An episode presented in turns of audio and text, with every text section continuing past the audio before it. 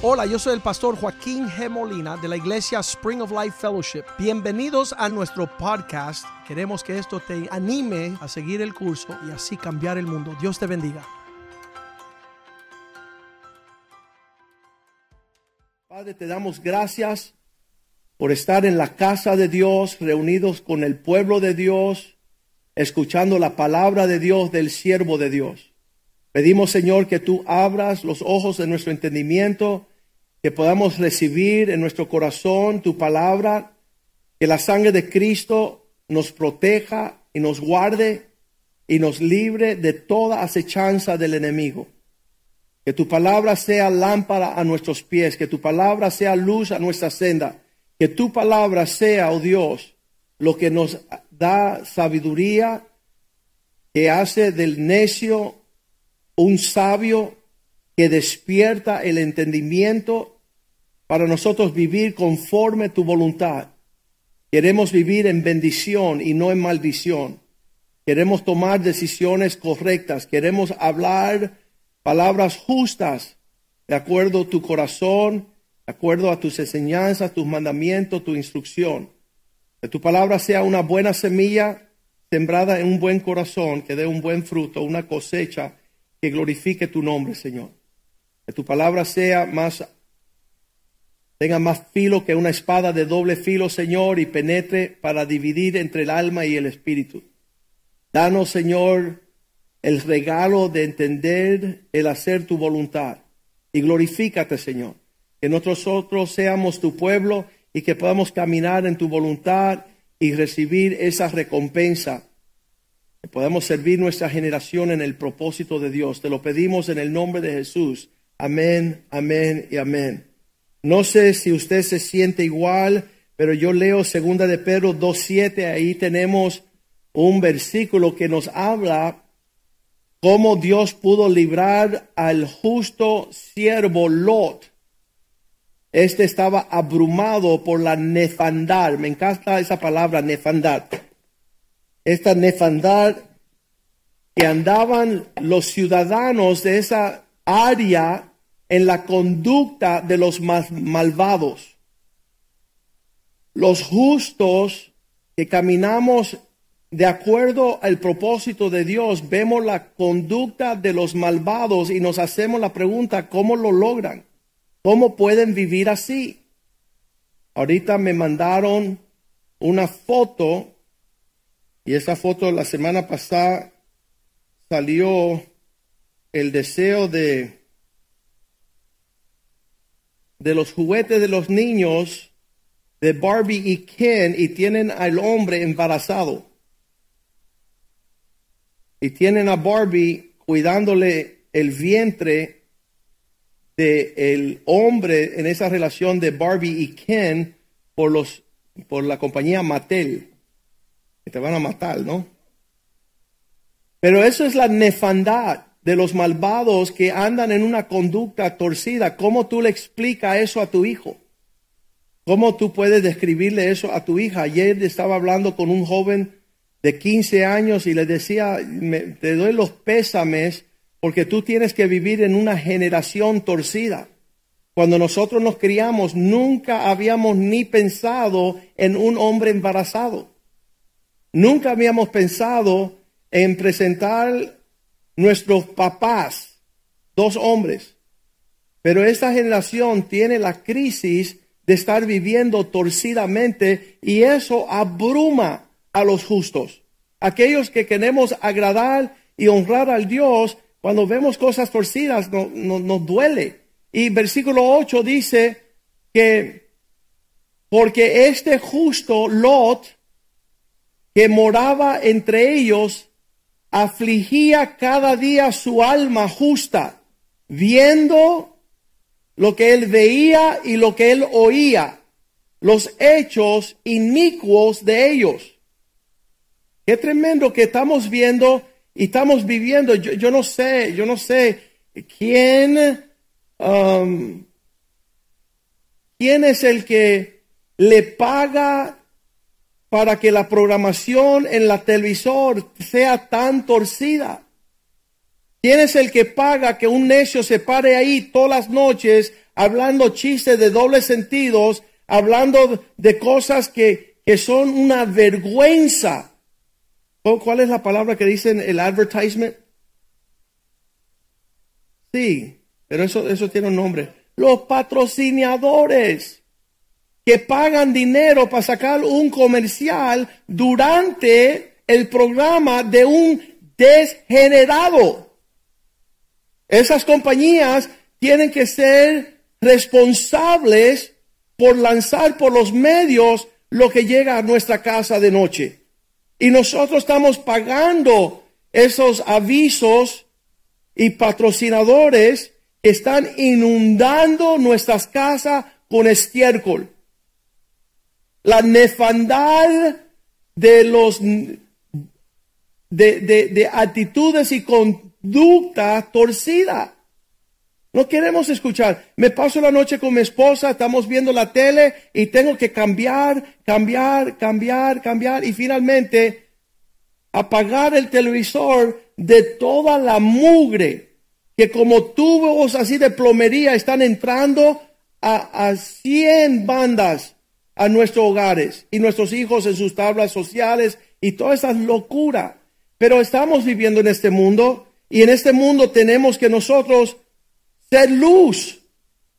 Nosotros no podemos seguir callados. Y en veinticuatro años yo no me acuerdo haber traído una prédica tan directa hacia el tema del aborto como hoy.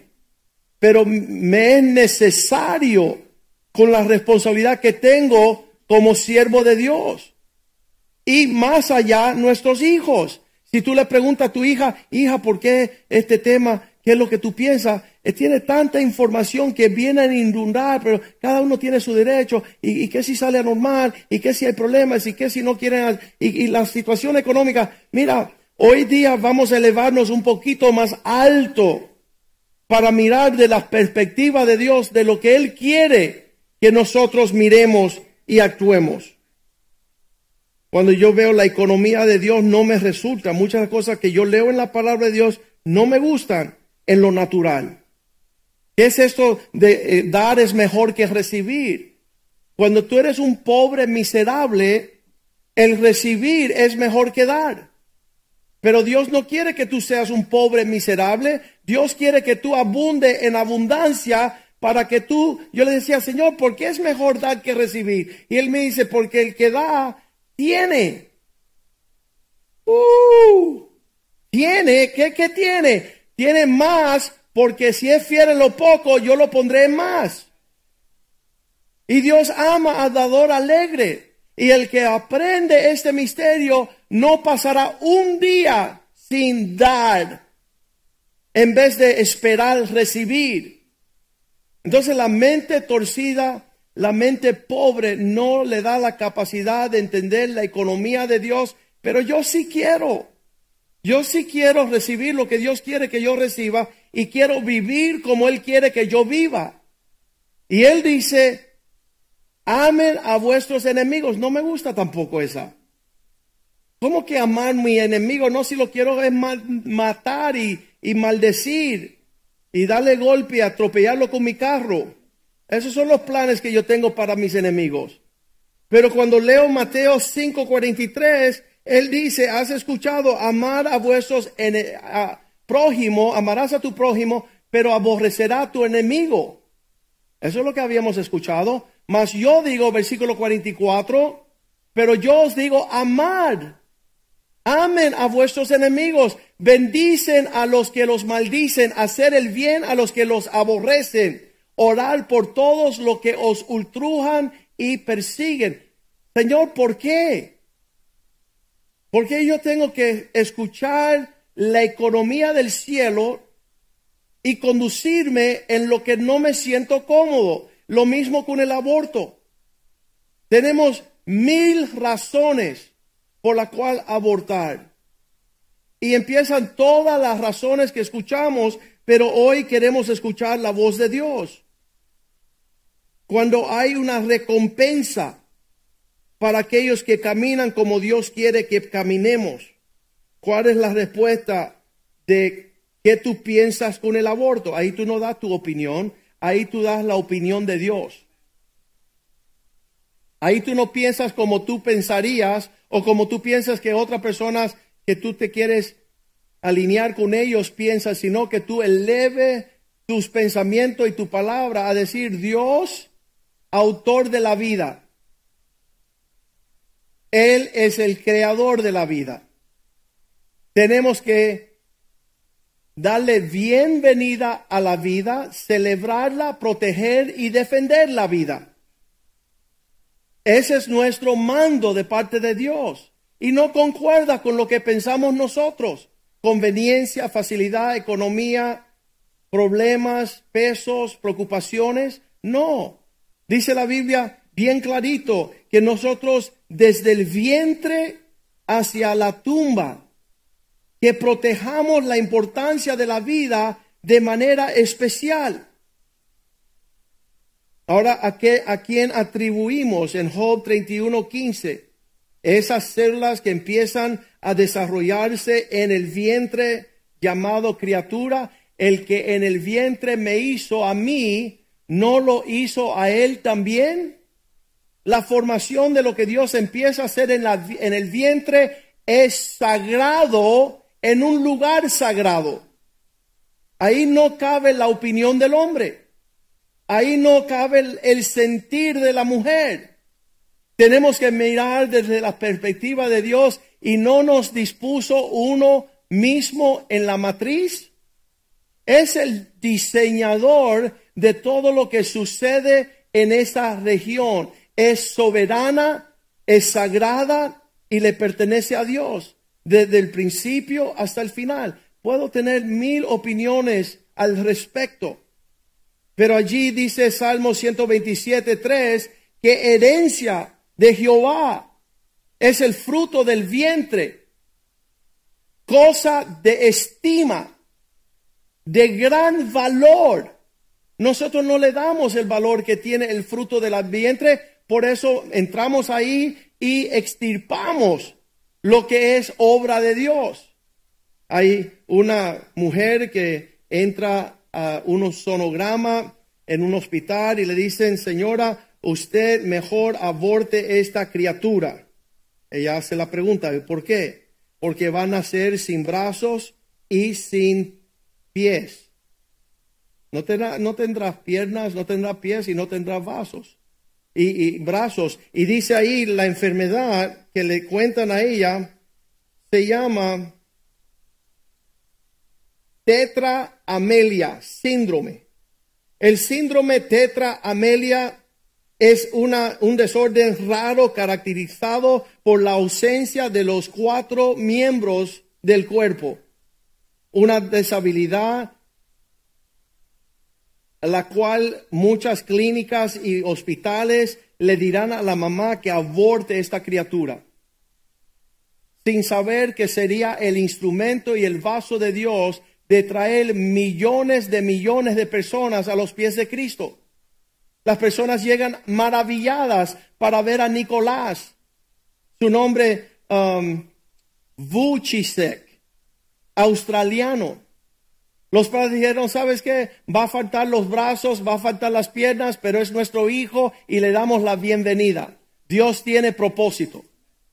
El propósito es ponerlo en tres mil quinientas tarimas en todo el mundo y ganar más de setecientos millones de personas que escuchen el evangelio de Cristo.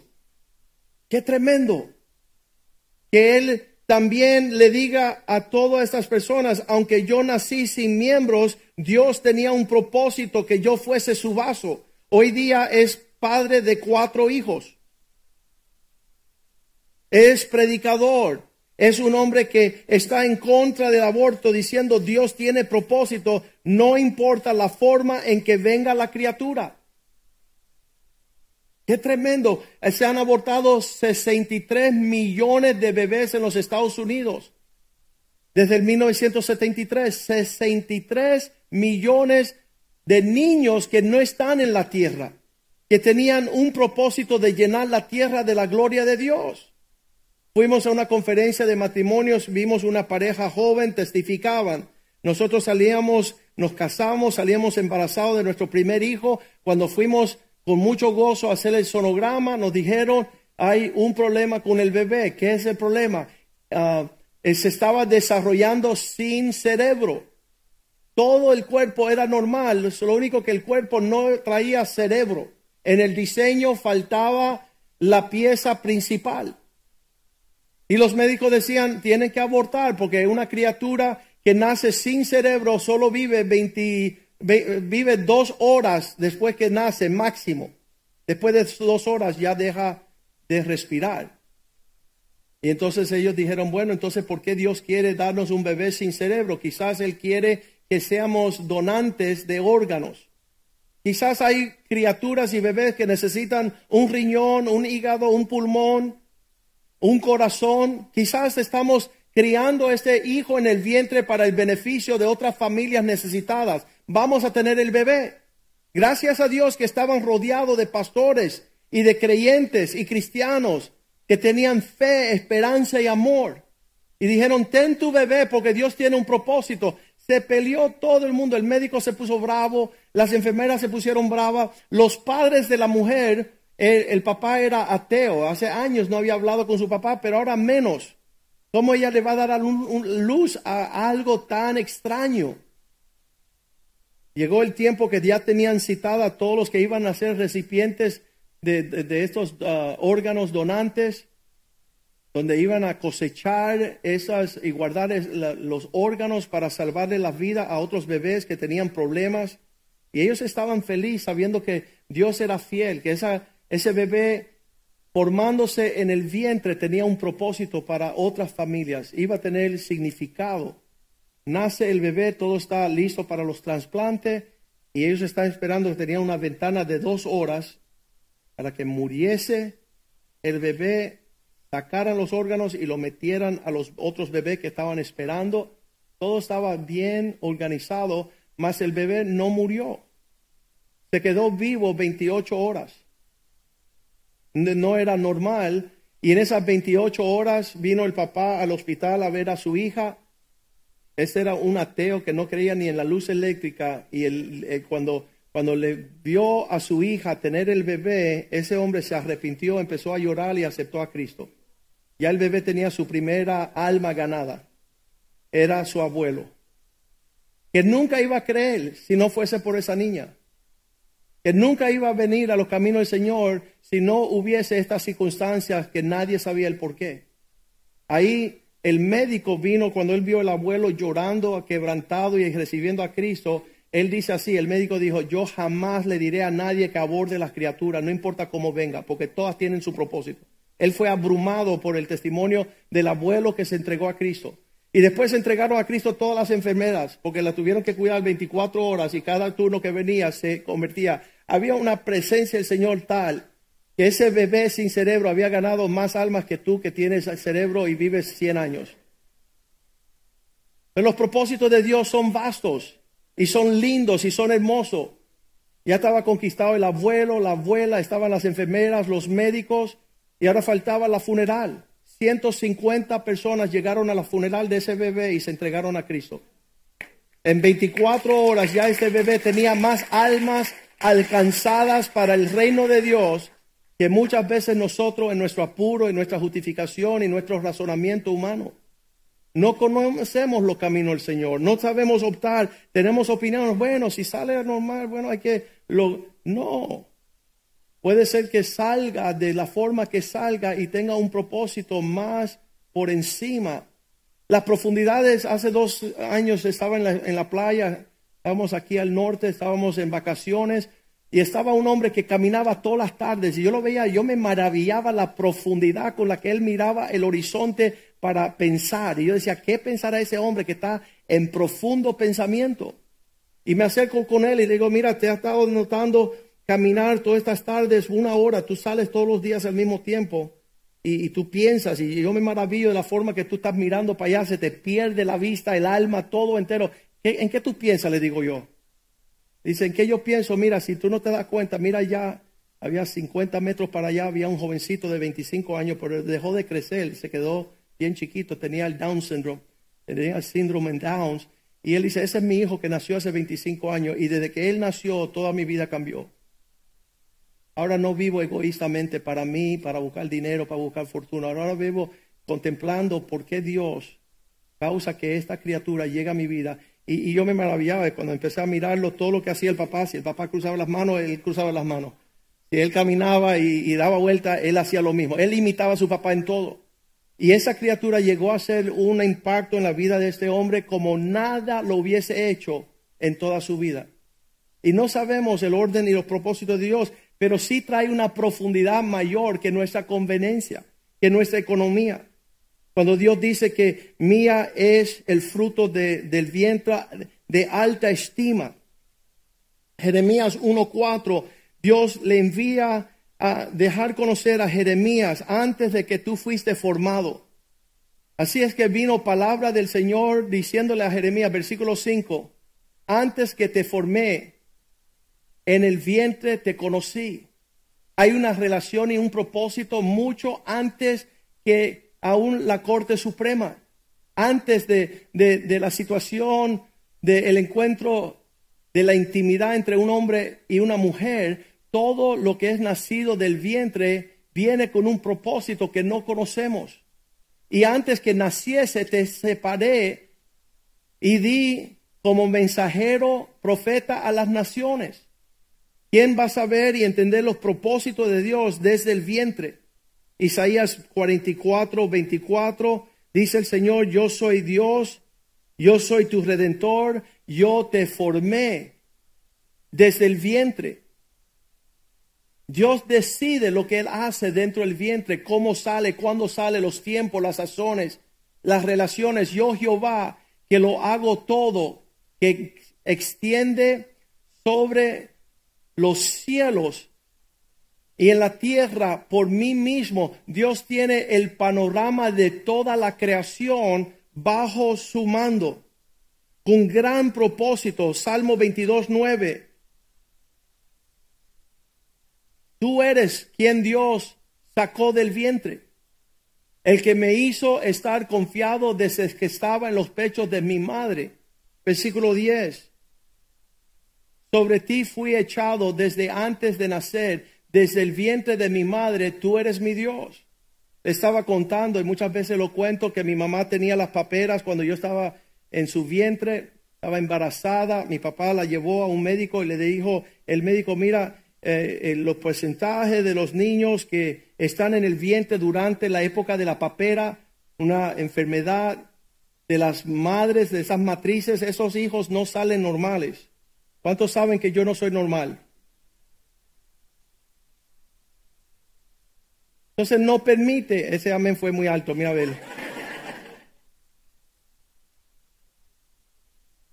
¿Quién Dios está trayendo a este mundo? Entre el primer servicio y el segundo servicio se me acercó un hombre, dice, sabes, fuimos al médico con mi esposa, dijeron que había una venita ahí, que teníamos que extirpar el bebé.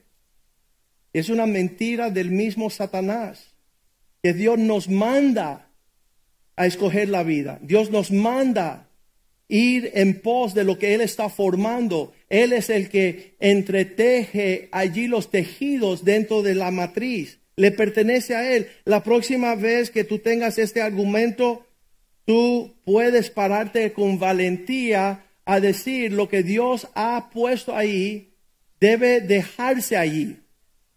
Porque Él es el gran autor y no entendemos los tiempos y las épocas de los propósitos de Dios con los hombres en la tierra. Isaías cuarenta y nueve, uno dice, escuchen bien y den atención, oídme, costas, escuchad pueblos lejanos. Jehová me llamó desde el vientre, desde las entrañas de, de mi madre, tuvo mi nombre en memoria. Todo es un diseño perfecto del Señor en un mundo imperfecto. Pero nosotros, el pueblo de Dios, tenemos que pararnos valientemente donde Dios quiere que nos paremos y hablemos para defender la causa de aquellos que no saben hablar. Lo dice Proverbios treinta y uno, ocho.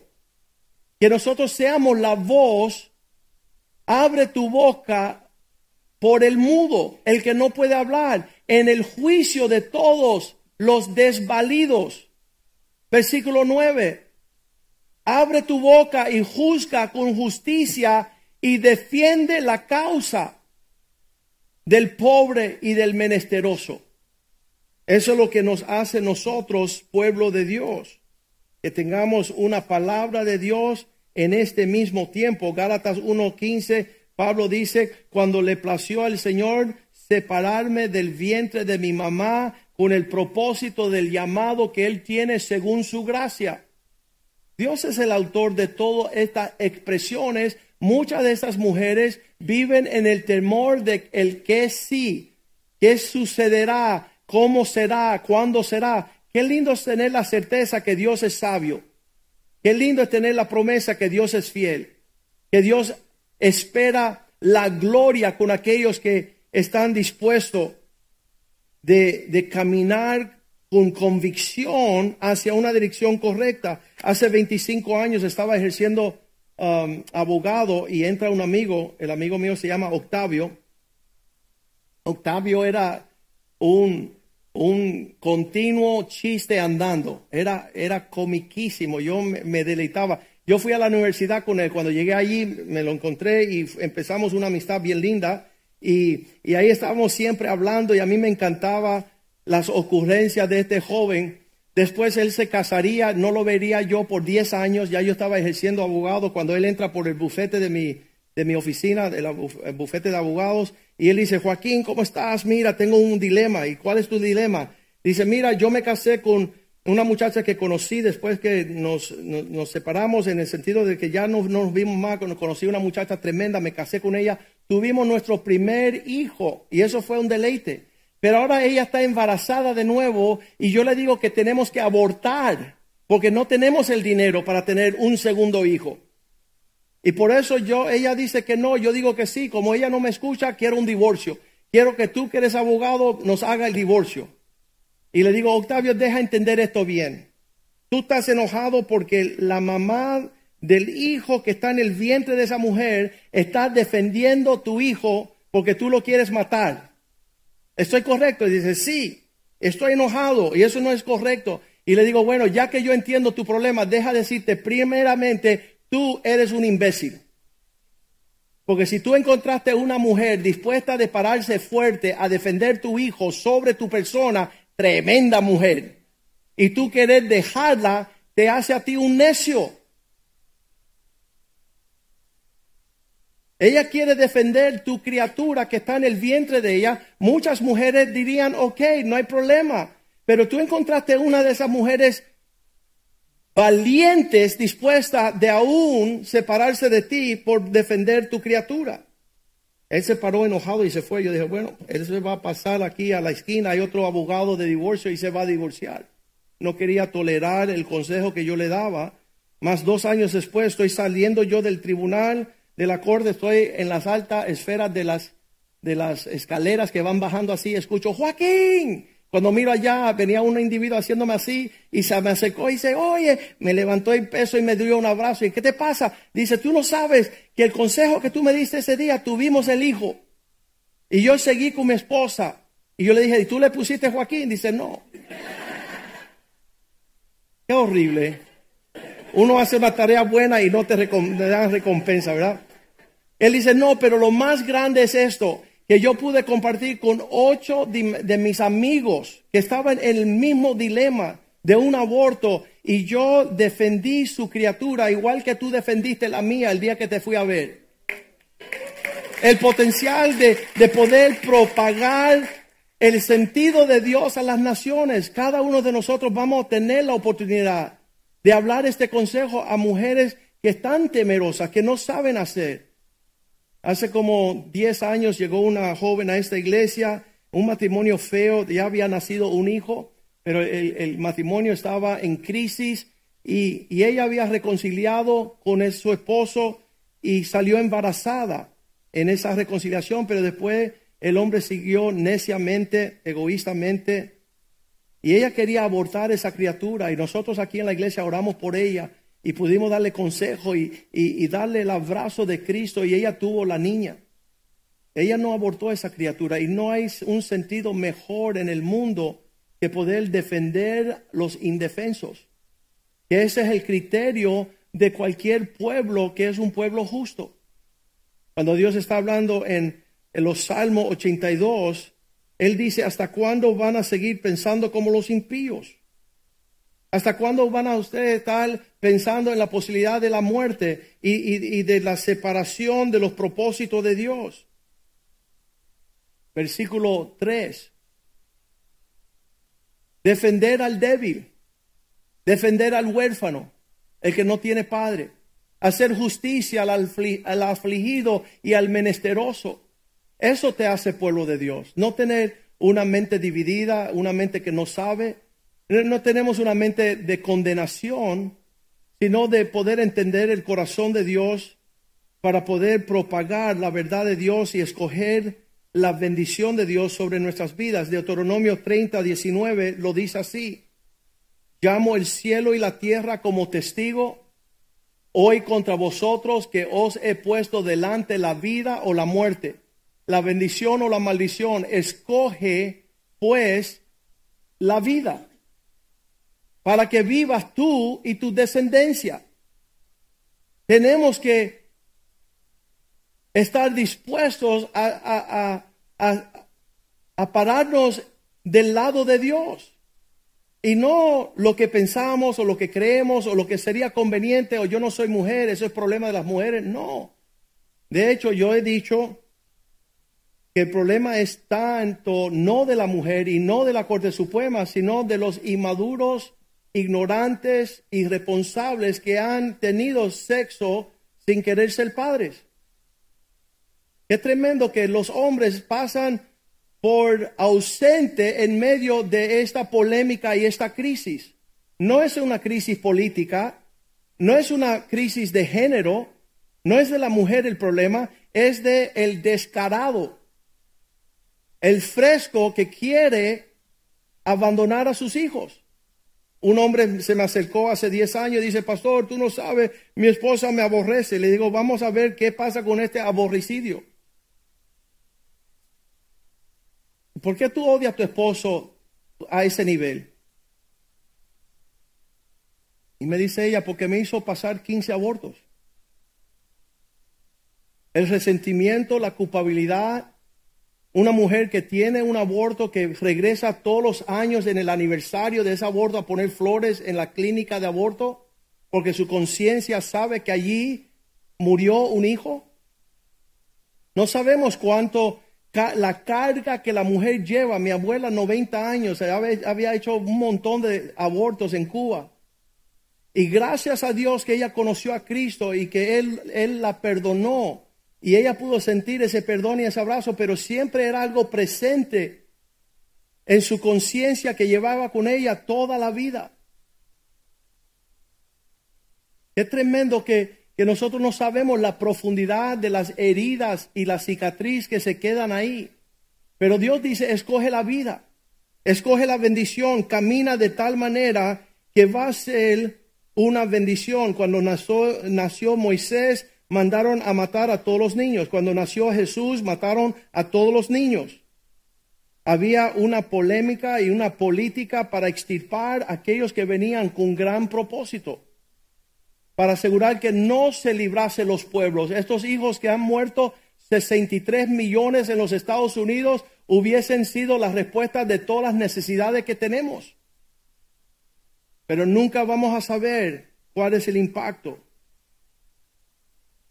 Salmo ciento treinta y nueve, podemos ver un vistazo más allá del nacimiento, donde dice el salmista, fui formado, Salmo ciento treinta y nueve, trece, en lo más íntimo, formaste mis entrañas, tú me hiciste en el vientre de mi madre.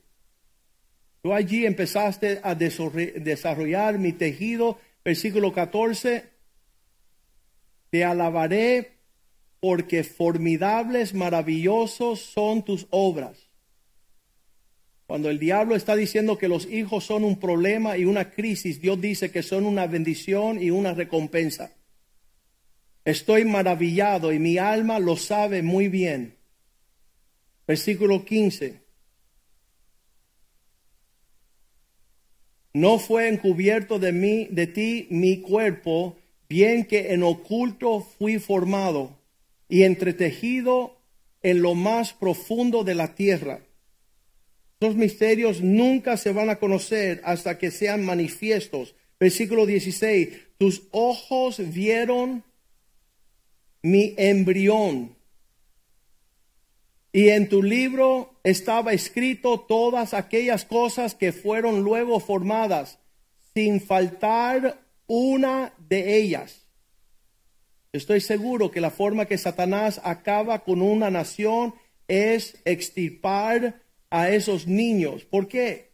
Yo había dicho aquí hace unos cinco años que tengo un gran sentir, no estoy, no estoy diciendo que va a suceder, pero cuando yo empiezo a calcular todo lo que veo en la Biblia, la Biblia dice en Génesis cuatro diez que la sangre de Abel grita, clama. Cuando Caín mata a su hermano, la voz de la sangre de su hermano clamaba desde la tierra al Señor. ¿Qué clamaba la sangre de Abel? ¡Dios, haz justicia! Imagínate la voz de la sangre de sesenta y tres millones de niños y niñas que han muerto en las clínicas de abortos. Esas solamente las que son enumeradas en los hospitales. Y solo en los Estados Unidos. Y entonces la voz de tu hermano clama desde la tierra. ¿Qué clamará la voz de esas personas que han abortado? Esa sangre, yo creo, justifica que todas las bombas atómicas y nucleares en los Estados Unidos reviente de una y borren los Estados Unidos, Norteamérica, del planeta Tierra. Que en lo que nosotros nos hemos sentado a permitir que esto suceda sin abrir y levantar la voz, que el juicio y la ira de Dios justifica que esta sangre inocente desea el juicio de Dios. Allá en Sodoma y Gomorra dice que cuando Dios mandó maldición y juicio, borró Sodoma y Gomorra de la existencia. Ahí que reside el mal muerto. Nosotros fuimos al mal muerto. dos mil siete. ¿Sabes lo que hay allí? Nada. No crece ni, ni una hoja, ni una hierba, ni un pescado, ni un pez. No hay lo que es la... la vida orgánica, ahí no hay árboles, ahí no hay nada, nada. No hay vida. Dios extirpó en un juicio sobre una ciudad que estaba torcida. Imagínate lo que le espera a los Estados Unidos, que pueden todavía darle luz a una criatura, dejar la cabeza dentro del vientre, cortarle el cuello, que se llama partial birth abortion, donde da a luz el niño y tú le cortas el cuello dentro del vientre y es un aborto y nada sucedió.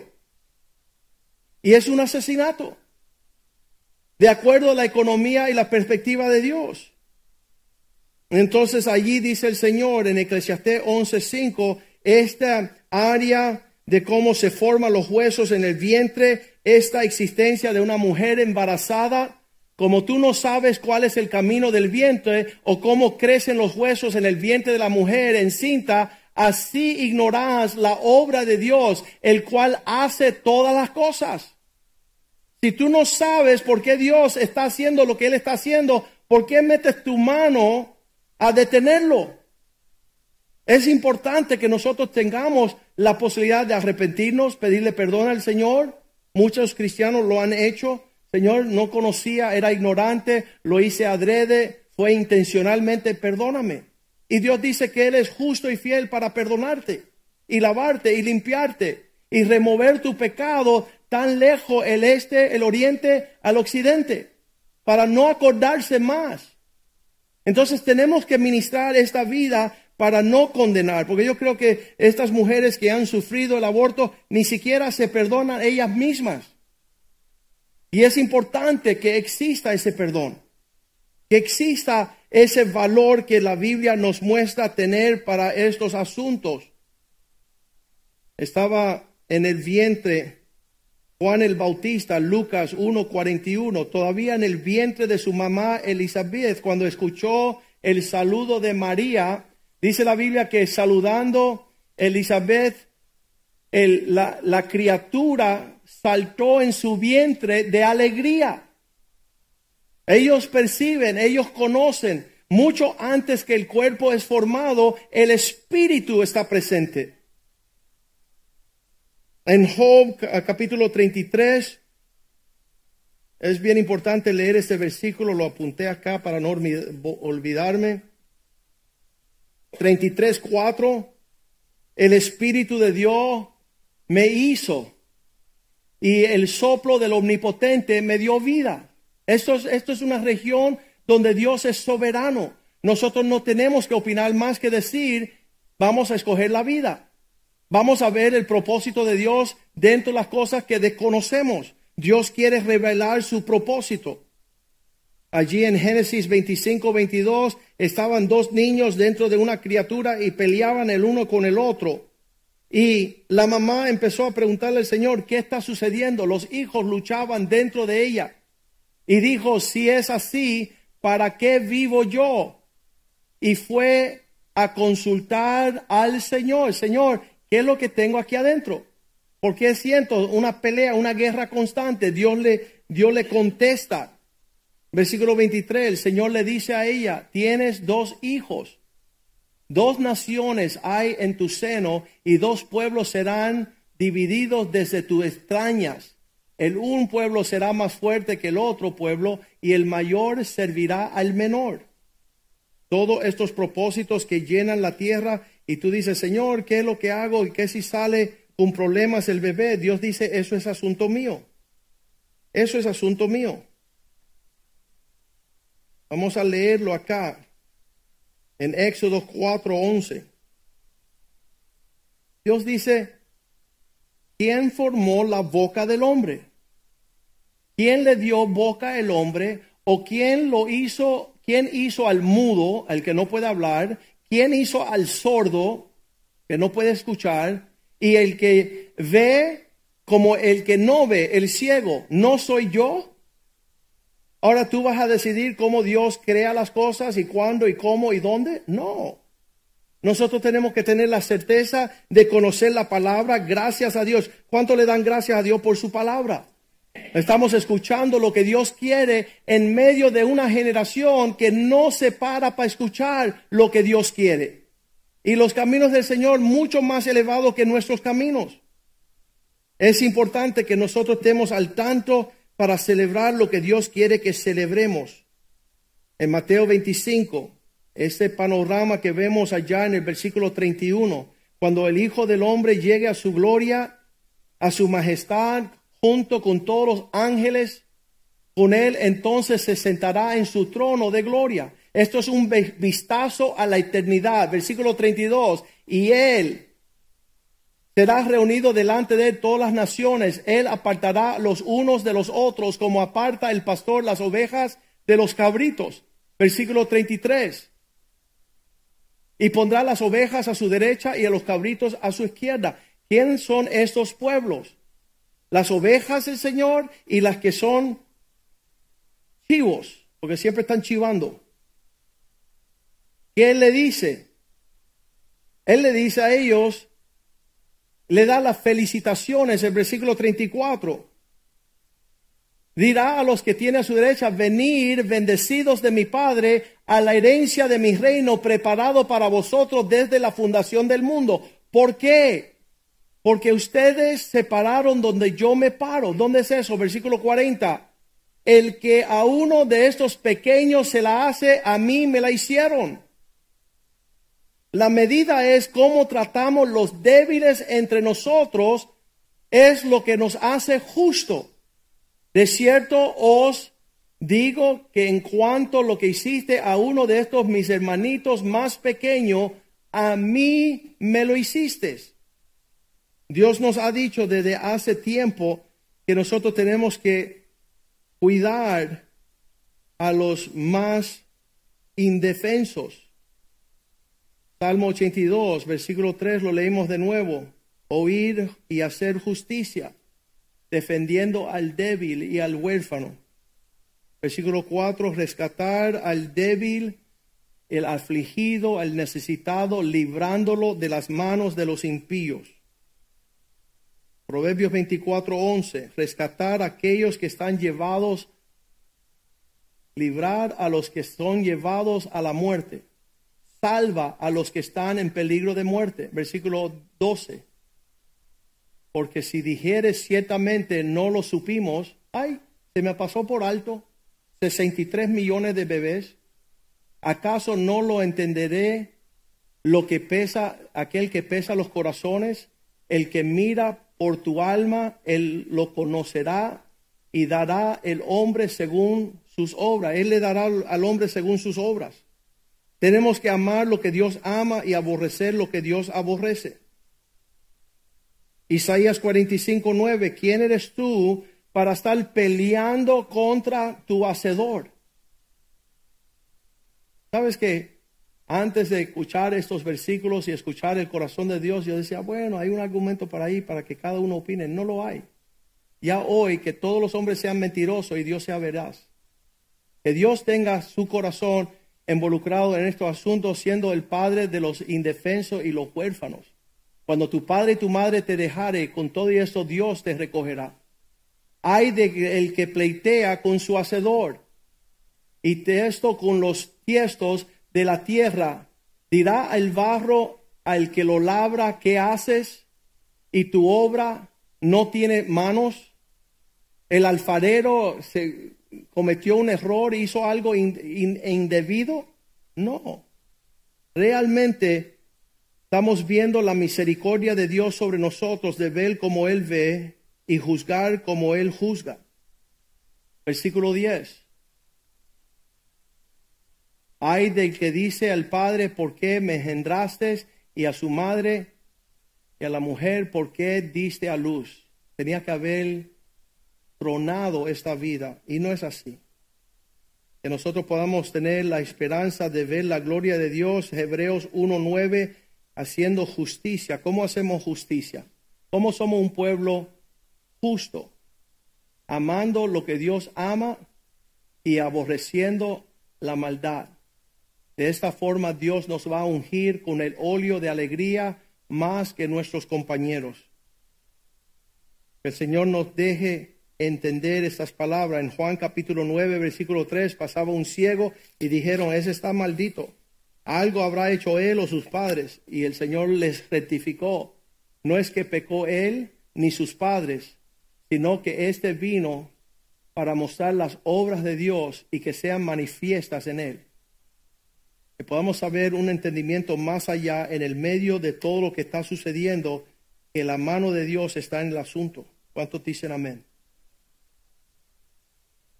Vamos a ponernos de pies en esta tarde y decirle, Señor, sana nuestra tierra. Estamos protegiendo más la, la lechuza, eh, la ballena, los huevos de tortugas tienen más penalidad que lo que nosotros hemos considerado la vida del ser humano, aquella hecha a la imagen y semejanza de Dios. Obvio que esta situación es difícil. Empecé a listar todas esas personas que están responsables por todos estos abortos. En algunos casos es la hija que se va sin decirle nada a los padres a abortar. En el otro caso es los padres que obligan a una hija a abortar porque no se pudo casar y es una vergüenza. En el otro caso es un novio que lleva a su novia a ser abortada, o un esposo que lleva a su esposa a ser abortada. En todos los casos están los médicos y las enfermeras involucrados en esta maldad. Están los que hacen comercio con las partes de estos, estas criaturas que están siendo matadas. El obispo Wellington Boone dice que Margaret Sanger era una racista que trajo la clínica de Planned Parenthood para matar a todos los negros en las ciudades y los guetos de los Estados Unidos, porque ella aborrecía que los negros estaban teniendo más bebés que los blancos.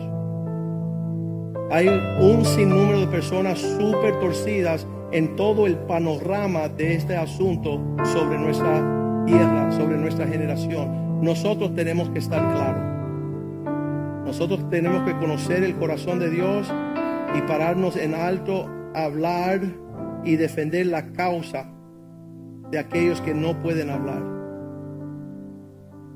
Y realmente hay una función tremenda de perdón, de reconciliación, de sanidad que tiene que ocurrir en la vida de las mujeres. Hay muchas personas que encuentran gran condenación en haber caído en la trampa.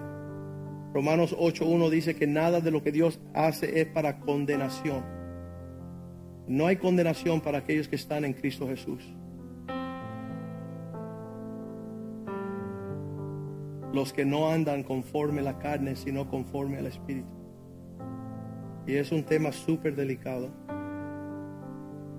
Cuando estaba hablando en el primer servicio, se me acercó una señora y dice: pastor, acuérdate hablar de esas personas que votan por políticos a favor del aborto. Que eso no va a ser sin juicio tampoco. Si tú estás a favor de aquellos que lo hacen, también tú eres responsable también. El juicio está sobre ti. Señor, te pedimos perdón primeramente, porque nosotros somos culpables. Solo tu sangre nos puede lavar y limpiar. Solo tu conocimiento, tú nos lavas a través del lavamiento de tu palabra, y hoy hemos sido lavados. Hoy hemos estado en tu presencia y conocemos tu corazón. No es un asunto político, no es un asunto de género, no es un asunto de la mujer y los derechos de la mujer, no es un derecho constitucional o no constitucional. A las esferas más altas de tu soberanía. El vientre es sagrado. El simiente es sagrado. Tuyos son estos niños. Pedimos, Señor, que cada vez que tengamos la oportunidad de hablar, hablemos bien. Señalemos el camino del Señor y propaguemos que es mejor vivir que morir. En la vida hay esperanza. Los propósitos que tú puedes hacer en la vida de todos aquellos nacidos del vientre, Señor, serán benditos.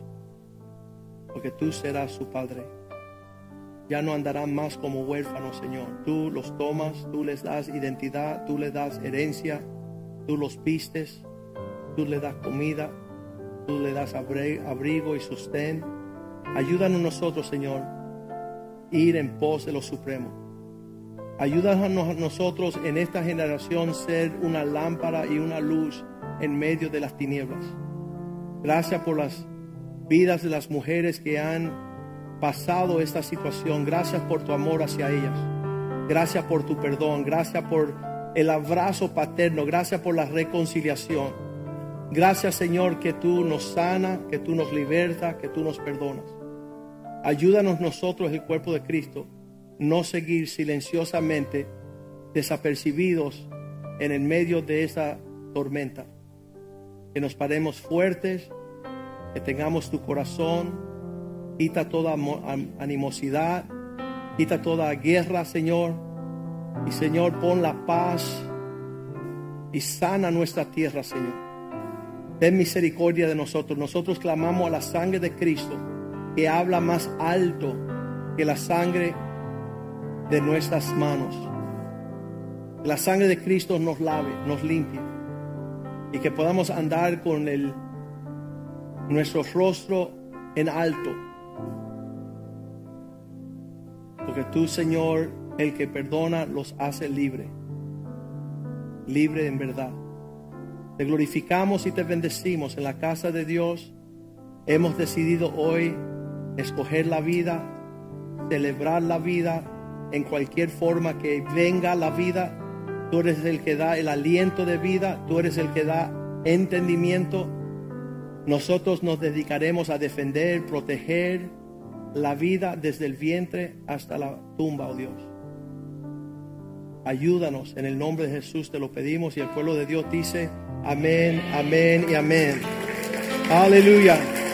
Salúdense unos a otros en el amor del Señor.